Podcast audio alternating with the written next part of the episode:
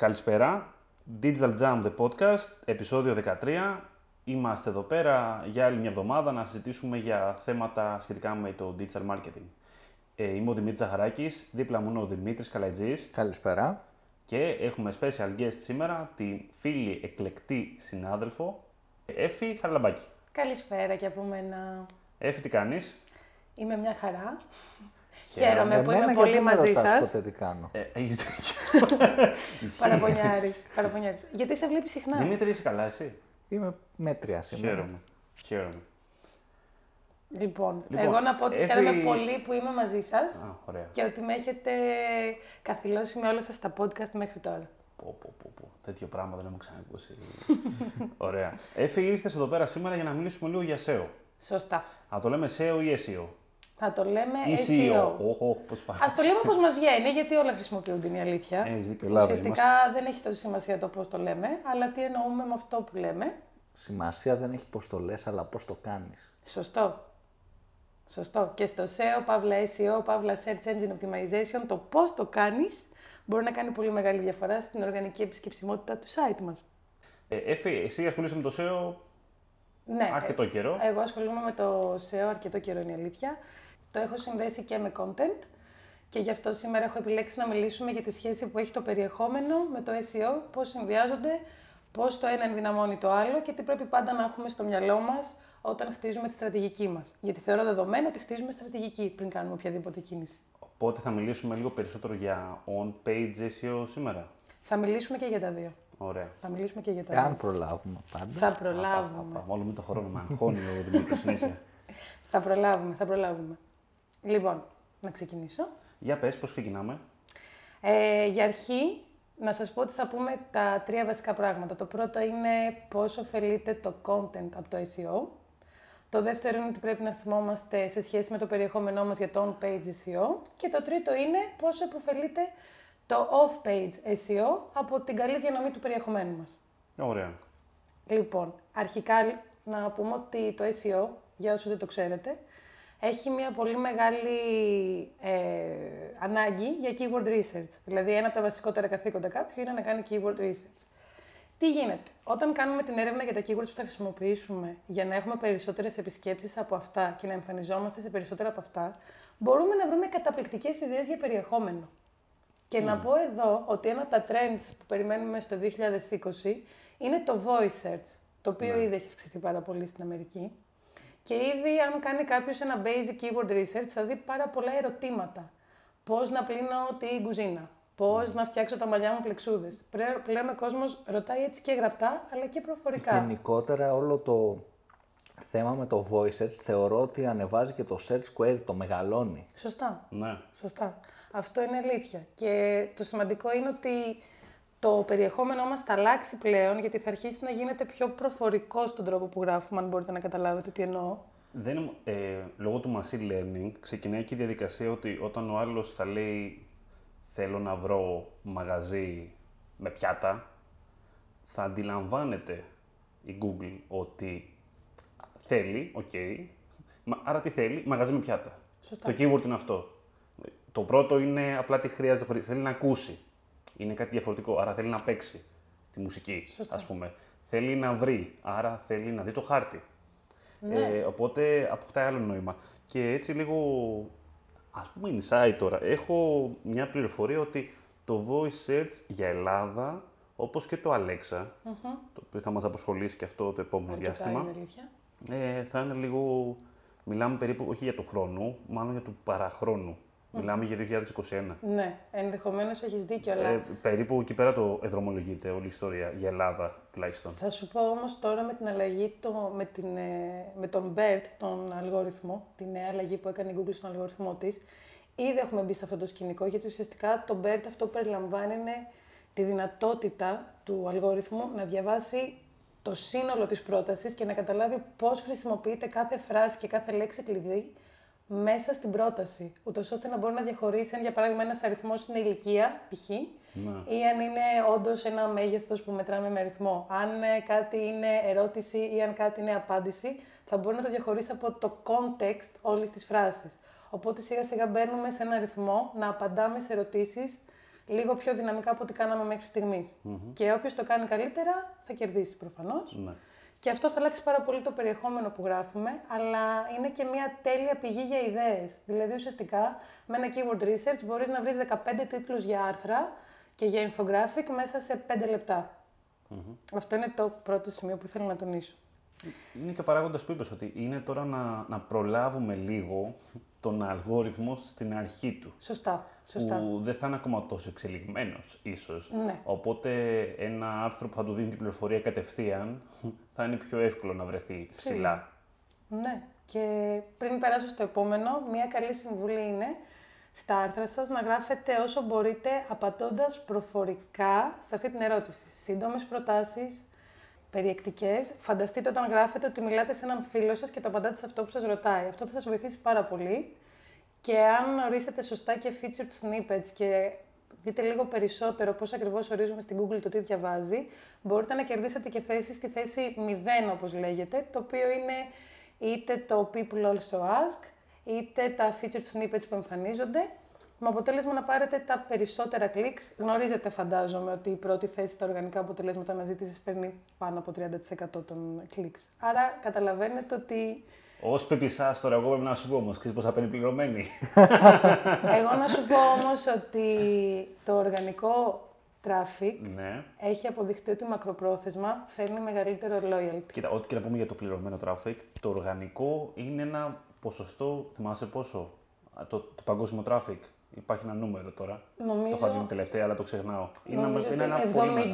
κάτι της εκατό. Κάτι τέτοιο θυμάμαι. Κάτι 70 με 80 θυμάμαι τώρα. Αυτό αλλάζει γενικά, ναι. προφανώς. Αλλά το organic traffic έχει το καλό ότι σε κάνει, μπορεί να σε βοηθήσει να κάνεις το brand σου authority ναι. σε κάτι. Χωρίς να το καταλαβαίνεις, ο κόσμο. Χωρίς να το καταλαβαίνει, μάλλον ο κόσμος, όταν σε βλέπει συχνά σε αυτά που τον απασχολούν πρώτη, δεύτερη, τρίτη θέση, στο μυαλό του αρχίζεις και καθιερώνεσαι σαν authority. Και ενδεχομένως θα αρχίσει να γίνεσαι εσύ το keyword, δηλαδή θα μπει κάποιος και θα αρχίσει να ψάχνει πια το brand name σου. Αυτό είναι κάτι το οποίο, πρόσεξε τώρα, το μεταξύ, είναι κάτι το οποίο δεν γινότανε με το SEO. Δηλαδή, κανείς δεν επιδίωκε το branding στην αρχή μέσα από ναι, το SEO. Ισχύει, ισχύει. Ε, επιδίωκε απλά traffic. Ενώ όταν κάναμε paid, θέλαμε δηλαδή να κάνουμε brand. Βάζαμε το. Να... Προσπαθούσαμε πάρα πολύ να τονώσουμε το brand. Σωστά. Ε, τώρα περνάμε σε μια άλλη εποχή, πιστεύω. Πλέον έχουμε περάσει δηλαδή, μην λέμε τώρα ιστορίες. Ε, που ναι, πρέπει να, πρέπει να το διεκδικείς να κάνεις και τον brand σου. Να σου πω μια ωραία περίπτωση που μου έχει μείνει εμένα από ελληνικό. Ε, είναι το αντίστοιχο, ένα blog του Σπύρος Σούλη. Ναι. Μπράβο, το, έχει, το οποίο έχει άπειρο content. Δηλαδή, μιλάμε, το έβρισκα με ό,τι ερώτηση μπορούσα να φανταστώ. Ό,τι είχε σχέση με το σπίτι. Ναι, δηλαδή, ναι, ναι. Νομίζω ότι έχει απαντήσεις. Ε, για, για, τα πάντα. Ναι. Οτιδήποτε και άμα λερώσεις, πώς θα πληθεί, οτιδήποτε και άμα βουλώσει τον νηπτήρα, κάνει αυτό. Δηλαδή, ναι. έχω, έχει μια απάντηση για όλα. Και όντως μου έχτισε ένα brand μετά από ένα σημείο. Στην αρχή έμπαινα χωρίς να το ξέρω. Σωστά. Ισχύει αυτό. Δεν καταλάβαινα που έμπαινα. Απλά το Google και το βρίσκα. Αλλά σιγά σιγά, ε, λέγω, ξέρεις τι, ένα pop-up, ένα εκείνο, ένα τ' σιγά σιγά αρχίζω και θυμάμαι το brand του. Οπότε... Πλέον, το branding είναι και μονόδρομος, θεωρώ. Ναι. Είναι ο τρόπος να ξεχωρίσεις πια. Ναι, είναι ίσως ο μόνος τρόπος να ξεχωρίσεις. Γιατί ζούμε στην εποχή που τα e-shop πολλαπλασιάζονται. Σωστά. Το ένα μετά το άλλο. Υπερπληροφόρηση. Αυτό ακριβώς. Πάρα πολύ scrooge, ας πούμε, άμα είμαστε e-commerce. Mm-hmm, mm-hmm. Οπότε ο τρόπος για να κάνεις διαφορά χωρίς να είσαι ο πιο φθηνός, γιατί πλέον όλοι είναι οι πιο φθηνοί, προσπαθούν να είναι όλοι πιο φθηνοί. Ο τρόπος για να κάνεις διαφορά είναι το branding. Είναι, είναι, είναι, να γίνει βιώσιμο. Είναι για να γίνει βιώσιμο όλο αυτό. Δημήτρη, κυρίως, ναι. είναι για να γίνει βιώσιμο το, είναι αυτό και, που το, έχεις. και ο παράγοντας του χρόνου. Όταν έχουμε, πλέον έχουμε όλοι μας πάρα πολύ λίγο χρόνο, πιστεύω, να ψάξουμε όπως, σε σχέση με το πώς ψάχναμε παλιά. Έχουμε άπειρα πράγματα να κάνουμε, τρέχουμε, ψάχνουμε τα πάντα. Αυτός που θα πετύχει το branding θα πετύχει το να πάμε και να πληκτρολογήσουμε στο τέλος της ημέρας κατευθείαν το δικό του URL, Αυτό να μην περάσουμε καν από την Google. Mm. Το branding έχει αυτή τη δύναμη. Έχεις πολύ λίγο χρόνο για να κάτσεις να ψάξεις ένα καινούριο brand. Μειώνεται ο χρόνος που διαθέτει ο χρήστης για να ζητήσει κάτι και, με, και αυξάνονται τα brand. Σωστά. Σωστά. Και το καλό είναι ότι δεν χρειάζεται ένα brand πια να το ξέρει όλος ο κόσμος για να είναι πετυχημένο το branding αρκεί να σε ξέρει καλά το κοινό σου. Και αυτό είναι κάτι που το πετυχαίνει τέλεια μια καλή στρατηγική digital marketing. Σίγουρα. Για πάμε, σε έχουμε κόψει Προχωράω πάρα πολύ. παρακάτω. Σε παρακόψαμε τώρα. όχι, όχι, είναι πολύ ενδιαφέρουσα η συζήτηση που Ήταν, κάνουμε. Ε, λοιπόν, μιλήσαμε για το πώς υποφελείται το content από το SEO. Τώρα θα πρέπει να πούμε το εξής. Η Google σίγουρα θέλει ενδιαφέρον περιεχόμενο.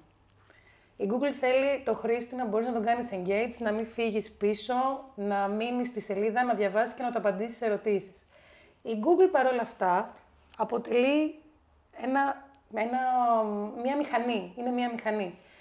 Αυτό σημαίνει ότι πρέπει να της δείξουμε πώς να μας διαβάσει, πρέπει να της δώσουμε οδηγίες. Δεν είναι ότι μόνο το πολύ ενδιαφέρον περιεχόμενο θα τα πάει καλά. Είναι κρίμα να βλέπουμε πολύ ωραία άρθρα να χάνονται επειδή δεν προσέξαν τα τεχνικά που χρειάζεται η μηχανή εντός εισαγωγικών για να καταλάβει το περιεχόμενό μας. Πιο σύνηθε τεχνικά; Τα πιο, αυτά που πρέπει οπωσδήποτε να προσέχουμε είναι ο τίτλος, η περιγραφή, meta title, meta description και θα σας δώσω και μερικές συμβουλές για αυτό. Εφόσον έχετε αποφασίσει τα keywords σας, στον τίτλο θα τα βάζετε στην αρχή. Σίγουρα θα τα βάζετε στον τίτλο σας και θα τα βάζετε και στην αρχή. Το ίδιο ισχύει και με τη μεταπεριγραφή σας. Όσο πιο κοντά στην αρχή του κειμένου είναι, τόσο πιο εύκολα δίνουμε στο, στη, στα, στα bots της Google να διαβάσει το περιεχόμενό μας. Επίσης, σχετικά keywords, συνώνυμα, ε, σχετικές λέξεις, παρόμοιες ορολογίες, τις χρησιμοποιούμε και μέσα στο κείμενό μας. Ιδανικά ορίζουμε και headings, αυτά τα keywords τα ορίζουμε ως headings και Τι- φροντίζουμε, πες μου, Τι εννοείς headings; τα θα ρωτήσει headings. κάποιος τώρα που είναι Σωστά, serious, που δεν ασχολείται με το σωστά. SEO. Έχεις δίκιο. Λοιπόν, στις περισσότερες πλατφόρμες που χρησιμοποιούμε για blogs υπάρχει μια, μια δυνατότητα να ορίσεις τίτλους, υπότιτλους και στα περισσότερα είναι heading 1 που πρέπει να είναι μόνο ένα, συνήθως είναι ο τίτλος του άρθρου αυτόματα. Οι τίτλοι των παραγράφων ορίζοντος H2, heading 2, σε κάποιες πλατφόρμες είναι και header 2 και έχουμε και H3, H4. Αυτό μας δίνει στην Google το σήμα του πώς δομείται το περιεχόμενό μας. Ότι έχω τέσσερις παραγράφους, η πρώτη παράγραφος έχει δύο υποενότητες, κουλουπού κουλουπού, H2, H3, αντίστοιχα γίνεται η αναλογία. Και μέσα στο κείμενο να χρησιμοποιούμε τα keywords μας και τα συνώνυμά τους. Αυτά είναι τα πολύ βασικά και όταν γίνουμε καλοί σε αυτά μπορούμε να ορίσουμε πια και τα featured snippets μας σε επίπεδο κώδικα πάντα με τη βοήθεια του developer μας. Αυτό είναι το δεύτερο που ήθελα να πω και θα περάσουμε τώρα σε ένα βασικό κομμάτι γιατί η, η ραγδαία επιτυχία, η υψηλή επισκεψιμότητα δεν έρχεται μόνο από το να έχουμε ένα καλό τεχνικά ε, site από άποψη search engine optimization. Χρειάζεται να αποκτήσουμε και δημοσιότητα online, τα γνωστά backlinks που λέμε. Αυτό γιατί το χρειαζόμαστε; Αυτό το χρειαζόμαστε γιατί όταν η Google καταλαβαίνει ότι μιλάνε σε πολλά σημεία για μας πολύ, μας θεωρεί authority σιγά σιγά για το συγκεκριμένο keyword για το οποίο μιλάμε. Επιπλέον, όσο καλύτερα από άποψη authority είναι και τα site τα οποία στέλνουν links σε εμάς, τόσο μεγαλώνει και το δικό μας το authority, τόσο πιο σημαντικούς μας θεωρεί, τόσο ανεβαίνουμε σε θέσεις αναζήτησης. Τι γίνεται λοιπόν, όταν το περιεχόμενο είναι καλό, αυτό εκ των πραγμάτων σημαίνει ότι θα θέλουν να το αναδημοσιεύσουν αρκετοί. Αυτό σημαίνει ότι θα θέλουν αρκετοί άνθρωποι να στείλουν link προς εμάς και να πούνε παιδιά δείτε τι διαβάσαμε, είναι πολύ ενδιαφέρον. Γι' αυτό είναι ωραίο να βγάζουμε και liquid content ανάλογα με το που μιλάμε. Καλό είναι να φτιάχνουμε ένα infographic από ένα πολύ καλό μας άρθρο και να το διανέμουμε σε infographic sites. Μπορούμε να φτιάχνουμε e-books, βίντεο, να βγάζουμε από όλες τις μορφές περιεχομένου, να χτυπάμε εντός εισαγωγικών την πόρτα, να το δημοσιεύσουν και άλλοι, και άλλοι φορείς, άλλοι publishers, να δημιουργήσουμε μια φασαρία γύρω από το site μας με links και αυτό θα βοηθήσει πάρα πάρα πολύ στο να έχουμε καλύτερα αποτελέσματα στις οργανικές αναζητήσεις. Προϋπόθεση πάντα σε αυτό είναι το πολύ καλό περιεχόμενο. Οπότε λες πρακτικά τώρα ότι έχουμε ένα πολύ καλό άρθρο, Σωστά. μεγάλο, σωστό, αδομημένο. Έχουμε τεχνικά. κάνει keyword research, απαντάμε στις ερωτήσεις του κοινού μας ε, και αυτό είτε το δημοσιεύουμε στο blog μας και ουσιαστικά πρέπει και να το προωθήσουμε. Άλλωστε, στο content marketing, ε, το, ένα πολύ σημαντικό βήμα είναι η διανομή του περιεχομενου Είναι γνωστό, δεν θυμάμαι δυστυχώς ποιος το έχει πει, αλλά έχει υποθεί ότι η διανομή και η προώθηση του περιεχομένου μας πρέπει να μας παίρνει ακριβώς τον ίδιο χρόνο και πόρους που παίρνει η δημιουργία του. Γιατί το να γράψεις κάτι που είναι απλά καλό και να το ξέρεις μόνο εσύ, δεν έχει κανένα νόημα. Αυτό. Ουσιαστικά τι θα πρότεινα, όταν γράφουμε ένα πάρα πολύ καλό άρθρο, να βγάζουμε από αυτό αν γίνεται και ένα βίντεο, να βγάζουμε και ένα infographic, ενδεχομένως αν γράψουμε μία σειρά από καλά α, άρθρα, να φτιάξουμε ένα e-book με αυτά ή να τα ενώσουμε σε μία σελίδα για να μπορούμε ε, να στέλνουμε τους χρήστες μας εκεί και να μιλήσουμε με άλλους publishers να, κάνουν ένα, να βάλουν link προς το άρθρο μας σε άρθρα τους που ταιριάζει να στέλνουν προς εμάς.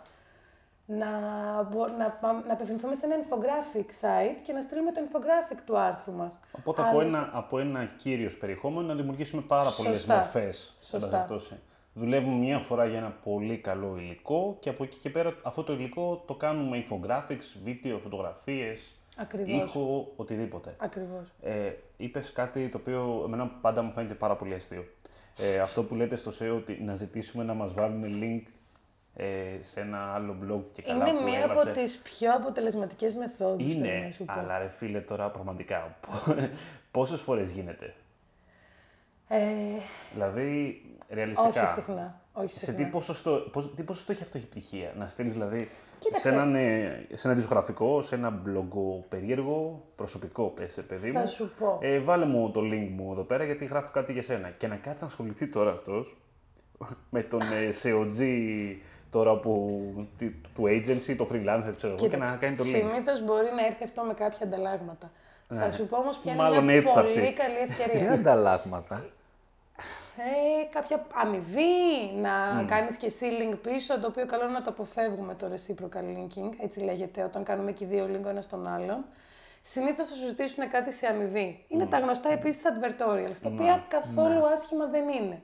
Θα σου πω όμως ένα κόλπο. Αυτό ψιλοδουλεύει. Υπάρχουν κάποιες πλατφόρμες λοιπόν, ε, θα το πω γιατί να μην το πω, μία από αυτές είναι η Ahrefs. Α, Σε ναι. αυτή μπορείς να μπεις και να βάλεις τον ανταγωνιστή σου ή μπορείς να βάλεις το keyword σου και να βρεις περιεχόμενο και να δεις, βασικά τον ανταγωνιστή βάζεις και βλέπεις ποια links που είχε πλέον είναι broken. Που σημαίνει ότι πια μπορεί να είναι redirected, μπορεί να μην υπάρχει πια το άρθρο. Εάν στείλεις αυτόν που έχει broken link, θα αντικαταστήσει το link που είναι χαμένο με το δικό σου. Γιατί δεν θέλεις σε καμία περίπτωση τα link του να οδηγούν σε κάποια σελίδα που είναι κενή, που είναι λάθος, που δεν υπάρχει πια. Τι- Αυτό είναι μια καλή ευκαιρία. Αυτό με τα broken links μου μοιάζει τόσο, ξέρεις τώρα, είναι λες και είναι ο τεχνικός του διαδικτύου που πάρε- πήρε χαμπάρι ότι υπάρχουν κάποια broken links εκεί πέρα, πάω να τα φτιάξω. Να βρω τώρα να το Είναι σκευάσω μια τέλος πάντων. ευκαιρία. Είναι μια ευκαιρία Το φαντάζομαι, πάντως. ο, ο αστυνόμος του, του SEO, ξέρω εγώ, και βρίσκει τα broken links και πάει και τα φτιάχνει. Κοίταξε, θα σου πω κάτι. Ε, η αλήθεια είναι ότι το καλό περιεχόμενο είναι αυτό που σου βγαίνει αυθόρμητα να το κάνεις share. Ναι. Και όλοι ξέρουμε ότι έχουν μειωθεί τα πράγματα που κάνουμε share στα προφίλ μας στο Facebook. Τα οποία όμως δεν επηρεάζουν και τόσο πολύ το SEO στην πράξη. Έφη μου, Φέρνουν αναγνώστες. φέρνουν αναγνώστες. Δηλαδή η, Πιο η πολύ Google βασίζεσαι- δεν διαβάζει μόνο keywords και backlinks, διαβάζει και πόσο χρόνο μένεις και αν αλληλεπιδράσει και με άλλες σελίδες. Ναι, αυτό ακριβώς. Συνεπώς, όσο περισσότερος κόσμος μπει να διαβάσει το ενδιαφέρον περιεχόμενό σου και μείνει και πάει και σε άλλο άρθρο και πάει και ακόμα παραπέρα και σε άλλη κατηγορία ή σε βρει κάπου αλλού και, σε, και ξαναεπισκεφθεί, και αυτό μετράει. Γενικότερα, αυτό που έχω καταλάβει εγώ, γιατί δεν είναι ότι έχουμε οδηγίες από τον αλγόριθμο, είναι όλα στο γενικά. Ναι, αυτό. Αλλά το γενικότερο συμπέρασμά μου εμένα είναι ότι η Google θέλει ο χρήστης που ψάχνει να πάρει την απάντησή του, να την πάρει καλά, να μην νιώσει καμία ενόχληση δεν βρίσκω αυτό που ψάχνω, δεν βρίσκω αυτό που ψάχνω και να μένει για ώρα στο site σου και να μοιάζει ικανοποιημένος. Όποιος το πετυχαίνει αυτό και όποιος καταφέρει να το δείχνει και στην Google μέσω των τεχνικών που είπαμε τώρα για παράδειγμα, αυτός θα έχει πολύ καλές θέσεις στα αποτελέσματα αναζήτησης. Αυτό είναι. Δηλαδή βάλτε το χρήστη στο επίκεντρο, ψάξτε τις απορίες του, απαντήστε τες σωστά, ψάξτε τον ανταγωνισμό, βρείτε πού δεν απαντάνε σωστά, γράψτε κάτι καλύτερο από τον ανταγωνισμό και αυτό θα φανεί. Θυμίζω ότι παίρνει ένα μικρό διάστημα να φανεί, το SEO δεν είναι advertising, το SEO είναι μαραθώνιος. Πηγαίνεις, πηγαίνεις, σε προσπερνάει λίγο ο ανταγωνιστής, τον προσπερνάς πάλι εσύ και συνεχίζεις, συνεχίζεις μέχρι να φτιάξεις και να χτίσεις το authority σου. Πάντως αυτό που λες ότι ο... να, δούμε, να γράφουμε αυτό που ψάχνει, όπως το ψάχνει, είναι κάτι παρεξηγημένο παράλληλα, πιστεύω, για μερικούς ανθρώπους που κάνουν SEO, με αποτέλεσμα να γράφουν μόνο, ξέρεις, σε τέτοιο στυλ. Clickbait. Ναι, το κατάλαβες. Αυτό θέλω Όχι, να πω. όχι, δεν μιλάμε για clickbait, Και όταν λέμε παιδιά. ότι κάτι ψάχνει ο χρήστης, δεν ψάχνει μόνο ένα άρθρο ο χρήστης, ψάχνει και ένα προϊόν. Σωστά. Και ένα προϊόν θες να το έχεις στο site σου όπως το ψάχνει ο χρήστης. Σωστά. Ε, ε, δεν εννοώ το να το γράψεις ανορθόγραφα ή με Λοιπόν. γκρίκλεις, αλλά μπορείς να το γράψεις με το μοντέλο όπως το ψάχνει ο χρήστης. Σωστά. Έτσι, να λες Τώρα- ότι το παπούτσι είναι γυναικείο. Για αρχή Για- θα ήταν μια καλή αρχή. Να μην λες ότι απλά είναι παπούτσι. Ε, Με τακούνι. Ναι. Ροζ. Να μην έχεις όλα τα προϊόντα να λέγονται παπούτσεντρικό, παπούτσεντρικό, Αυτό παπούτσεντρικό. πιάνει ένα πολύ μεγάλο θέμα, γιατί αυτό πια μπορεί να διαβαστεί και σαν ε, duplicate content, διπλότυπο περιεχόμενο, δηλαδή αντιγραφή περιεχομένου, το οποίο να καθυστερήσει λίγο την άνοδό σου στα οργανικά αποτελέσματα αναζήτησης κιόλας, οπότε το αποφεύγουμε, αλλά λες κάτι πολύ σημαντικό για e-shops. Το ότι έχουμε e-shop δεν σημαίνει ότι δεν πρέπει να γράφουμε περιεχόμενο. Όσες περισσότερες πληροφορίες δίνουμε για το παπούτσι στη σελίδα του προϊόντος και με όσο περισσότερα χαρακτηριστικά, μέγεθος, χρώμα, ύφασμα, πώς πλένεται, πώς σιδερώνεται, πότε αποστέλλεται, τόσο, πολύ, τόσο περισσότερο θα σας βοηθήσει να έχετε καλύτερες θέσεις στα αποτελέσματα των αναζητήσεων. Είναι λίγο διπλός παράγοντας. Δεν είναι μόνο το, να το θεωρούμε, δηλαδή μαρκετίστηκα, να το δούμε λίγο, πε- λίγο περισσότερο, να το δούμε λίγο πιο σφαιρικά. Δεν είναι ότι βάζεις πολύ περιεχόμενο και η Google απλά σε προσέχει. Είναι Όχι, ότι όχι. βάζεις πολύ περιεχόμενο. Σημαντικό. Ο χρήστης αφιερώνει περισσότερο χρόνο σε σένα, οπότε αυτό από μόνο του έχει ένα παράγοντα. Σωστά. Είναι θετικό. Έτσι. Αυξάνει το χρόνο παραμονής, αυξάνει το θόρυτή σου, διαβάζει περισσότερο για σένα. Άμα μείνει περισσότερο χρήστη στη σελίδα σου, οι πιθανότητες να κάνει κάτι μαζί σου είναι μεγαλύτερες. Σωστά. Γιατί δεν μπήκε και βγήκε. Ε, οπότε είναι πολλά μαζί. Δηλαδή το SEO, ξέρεις κάτι, είναι κάτι το οποίο. Το content, ειδικά όσον αφορά το content, είναι πράγματα τα οποία δεν είναι τώρα η συνταγή της Google στην πραγματικότητα. Είναι συνταγή. που- Marketing χρόνια. ναι, είναι πολύ, άμα το βάλεις κάτω, είναι πολύ προφανές Ξεκάθαρα. ότι πρέπει να γράφεις ε, κάτι το οποίο να μην είναι κλεψιμέικο Σωστά. ή πρέπει να είναι σωστά δομημένο. Και η λέξη Ή κλειδί να- επίσης εδώ είναι το χρήσιμο, Ναι. πολύτιμο. Δηλαδή να απαντάει όντως, να μην Ναι. είναι μπες στο site μου. Αυτό θα, θα έχει αντίκτυπο. Θα Ναι. πέσεις σιγά σιγά και να ανέβεις για λίγο θα πέσεις. Αλλά ισχύει ότι είναι αρχή του marketing αυτή. Τι θέλει ο χρήστης; Δεν είναι θέμα του αλγορίθμου, ρε παιδάκι μου. Δηλαδή, okay, μερικά πράγματα, οκ, ναι, είναι θέμα αλγορίθμου. Okay, τα κόμπλεξ τώρα που έχουν να κάνουν με τεχνολογίες ή τεχνικά θέματα ή το. Τι άλλο να πω τώρα, δεν μου έρχεται κάτι άλλο. τα τεχνικά, εγώ θα σου έλεγα. Μόνο και μόνο τα τεχνικά Σωστά. είναι, είναι ζόρια του αλγόριθμου. Μα και πάλι έτσι, Που όμως, και πάλι όμως τα είναι ζόρια. τεχνικά, συγγνώμη που σε διακόπτω, αλλά τα τεχνικά είναι πάλι συγκεντρωμένα στο χρήστη. Δηλαδή, ένα από τα τεχ- το πιο σημαντικό αυτή τη στιγμή είναι να φορτώνει γρήγορα το site και ειδικά σε mobile. Αυτό δεν γίνεται γιατί όποιος φορτώνει γρήγορα είναι καλύτερος. Γιατί ο χρήστης δεν θα νιώσει σύγχυση, άντε θέλω να δω τι γράφεις. Ακόμα και τα τεχνικά που βάζει, στο μεγαλύτερο βαθμό έχουν να κάνουν με το να έχει τέλεια εμπειρία χρήστη αυτός που μπαίνει στο site μας. Και πάλι λοιπόν, τεχνικό ναι μεν, πάντα γύρω από το χρήστη. Πάντα.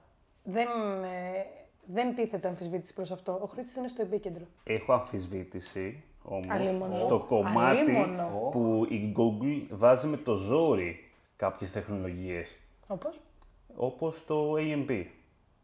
Θα σου έλεγα τώρα. Δεν το βάζει με το ζόρι. Ε, ο- ναι, αλλά πρόσεξε λιγάκι. Ε, Δεν το βάζει με το ζόρι, αλλά άμα εμφανίζει μόνο του AMP ψηλά, ε, κάτι γίνεται τώρα εδώ Κοίταξε πέρα. όμως, ε, η αλήθεια είναι ότι δεν πιστεύω ότι εμφανίζει μόνο τους AMP ψηλά. Όχι, όχι. Ε, Αλλά δίνει προτεραιότητες. Και όσον δίνει, αφορά. όμως ας πούμε, έχεις δει το αποτέλεσμα που έχει το, M- το AMP σε ένα website; Έχει, Δηλαδή, όπα, όπα, αλλά έχει, αλλά κοίτα τώρα, εδώ παίζουν δύο παράγοντες. Έχει αποτέλεσμα, είμαστε σίγουροι ότι έχει αποτέλεσμα επειδή είναι γρήγορο, το EMP, ή επειδή το σερβίρει Google περισσότερο. αυτό είναι μια Είναι ιστορία λίγο για περίεργο. άλλο Ψαχμένο podcast. αυτό. Σ' άρεσε, Πολύ δηλαδή. Ψαχμένο, πολύ μου άρεσε. είναι πάρα πολύ περίεργο. Είναι αντίστοιχο, ε, το σκέφτομαι και με το Facebook αυτό μερικές φορές. Που ε, είχε βγάλει αντίστοιχα τα instant articles, έτσι. Τα σερβίρε πάρα πολύ. Έβλεπες δηλαδή ακόμα. Βλέπεις ότι μηχανή του χρόνου, πολύ γνωστό Ναι, ναι, ναι, Facebook σωστά, page, σωστά, σωστά. με πάρα πολλούς ε, followers. Ε, έβλεπες συνέχεια instant articles. Αυτά που ανοίγουν κατευθείαν λίγο. Αντίστοιχο Ναι, το ναι. AMP. Ναι, ναι, ναι, ναι. Ίδια τεχνολογία. Δεν ήξερα άμα τα βλέπω επειδή σερβίρονται και είναι γρήγορα ή επειδή το Facebook έχει επιλέξει να τα σερβίρει περισσότερο. Αυτό είναι λίγο. πιστεύω Καταλαβες. ότι- Είμαι λίγο στη μέση ως προς αυτό. Πιστεύω ότι συμβαίνουν και τα δύο ταυτόχρονα. Τι είναι να συμφωνήσω μαζί σου; Κατάλαβες. Ξέρεις είναι να τι- τι συμφωνήσω πιστεύω μαζί ότι σου; συμβαίνει. Είναι και τα δύο μαζί. Θα σου βασικά. πω Είναι όμως τη αυτό, είναι διαφορά. αυτό, είναι και τα δύο. Δηλαδή, ο, χρ- θεωρεί το Facebook ότι επειδή ανοίγουν γρή- γρήγορα θα αρέσει περισσότερο στο χρήστη, οπότε το πλασάρει και περισσότερο στο χρήστη. Επειδή έχει αυτό Ακριβώς. το assumption από την αρχή. Ισχύει ότι το κάνει για να γίνει ακόμα καλύτερη εμπειρία χρήστη. Υπόψη είναι επίσης ότι δεν ξέρω πόσα websites υπάρχουν πλέον παγκοσμίω και blogs και e-shops. Γίνεται ένας χαμός. Με κάποιο τρόπο πρέπει να διαχωρίζονται και αυτά και να αναπτύσσονται και να γίνονται όλο και καλύτερα. Τώρα η αλήθεια είναι ότι και εγώ προς τη μέση είμαι σε αυτό που περιγράφεις, αλλά πιστεύω ότι το AMP προς το παρόν ε, στην Ελλάδα δεν ξέρω κατά πόσο έχει αρχίσει να έχει αντίκτυπο, γιατί δεν υπάρχουν πάρα πολλοί που το χρησιμοποιούν για αρχή. Ιδιοσιογραφικά κυρίως. Ναι, γιατί Πολύ μεγάλη. εδώ που τα λέμε δεν υπάρχει κάποιο νόημα αν δεν είσαι blog να χρησιμοποιείς AMP. Γιατί ουσιαστικά τι κάνει το AMP, να πούμε τι κάνει το AMP. Το AMP ορίζει στη mobile έκδοση, το λέω πολύ χοντρικά, να φορτώνουν μόνο τα απαραίτητα στη σελίδα, έτσι ώστε ο χρόνος, η ταχύτητα φόρτωσης της σελίδας να είναι λιγότερος από 2 seconds. Ναι. Προφορτωμένες. Προφορτωμένες κάπως, ναι. Ιστοσελίδε. Κάπως post, έτσι. Κάτι τέτοιο. Ναι. Ε, και απλοποιεί πάρα πολύ και τη μορφή της σελίδας που βλέπουμε. Δηλαδή ένα blog χωρίς AMP θα έχουμε διάφορα παράπλευρα στοιχεία που θα τα βλέπουμε στη σελίδα μας. Με το AMP απλοποιείται πάρα πολύ. Εικόνα, τίτλος, άρθρο, εικόνα, τίτλος, άρθρο. Ε, δεν είναι ιδιαίτερα διαδεδομένο, όντως μόνο τα ειδοσιογραφικά, αλλά πιστεύω... Υπάρχει, υπάρχει και για products πάντως, υπάρχει, και Υπάρχει. για shop, Ναι, αλλά ναι, ναι, δεν ναι. έχει τόσο πολύ... Είναι θέμα πότε θα ακολουθήσουν και οι developers σε αυτό. Οι εκ των developer, πραγμάτων. Ή πότε θα τους αναγκάσουν. Ε, αυτό βασικά. Ε, αυτό. Πότε θα τους αναγκάσουμε να, Είναι η- να πραγματοποιείται και αυτό. Όταν ξυπνήσουμε μια μέρα και δούμε ότι το Asos και, το, και η Amazon το έχουν Έχει κάνει... AMP, θα θέλουμε ναι, και εμείς να κάνουμε. Θα ξεκινήσουν όλοι.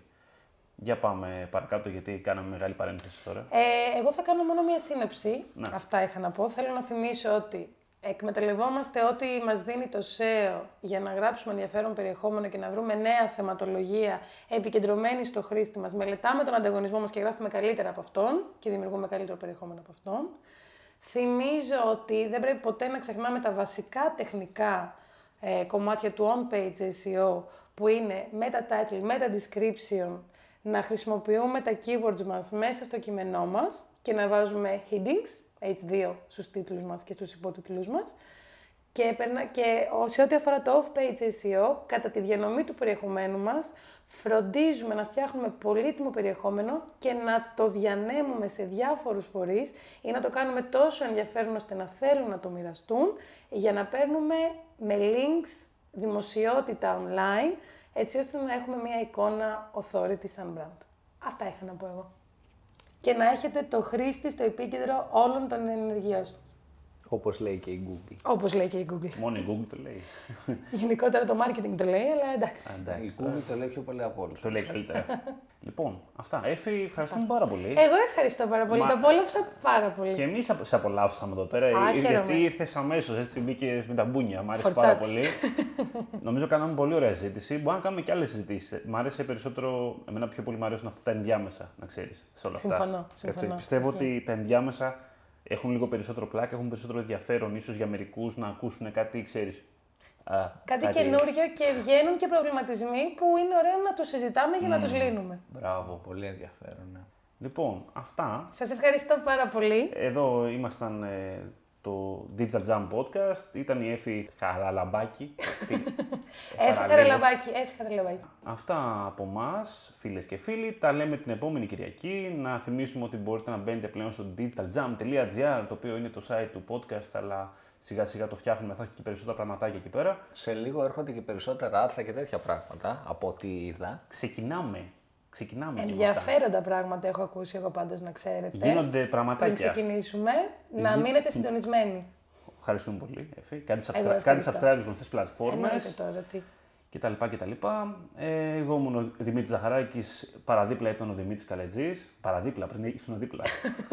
Όσο πάει φεύγω Μπήκα εγώ πιο ανάμεσά μακριά. τους. Όσο πάει φεύγω πιο μακριά από το podcast. εγώ χαιρετώ, τα λέμε την επόμενη εβδομάδα. Καλή Γεια συνέχεια. σας. Καλή συνέχεια.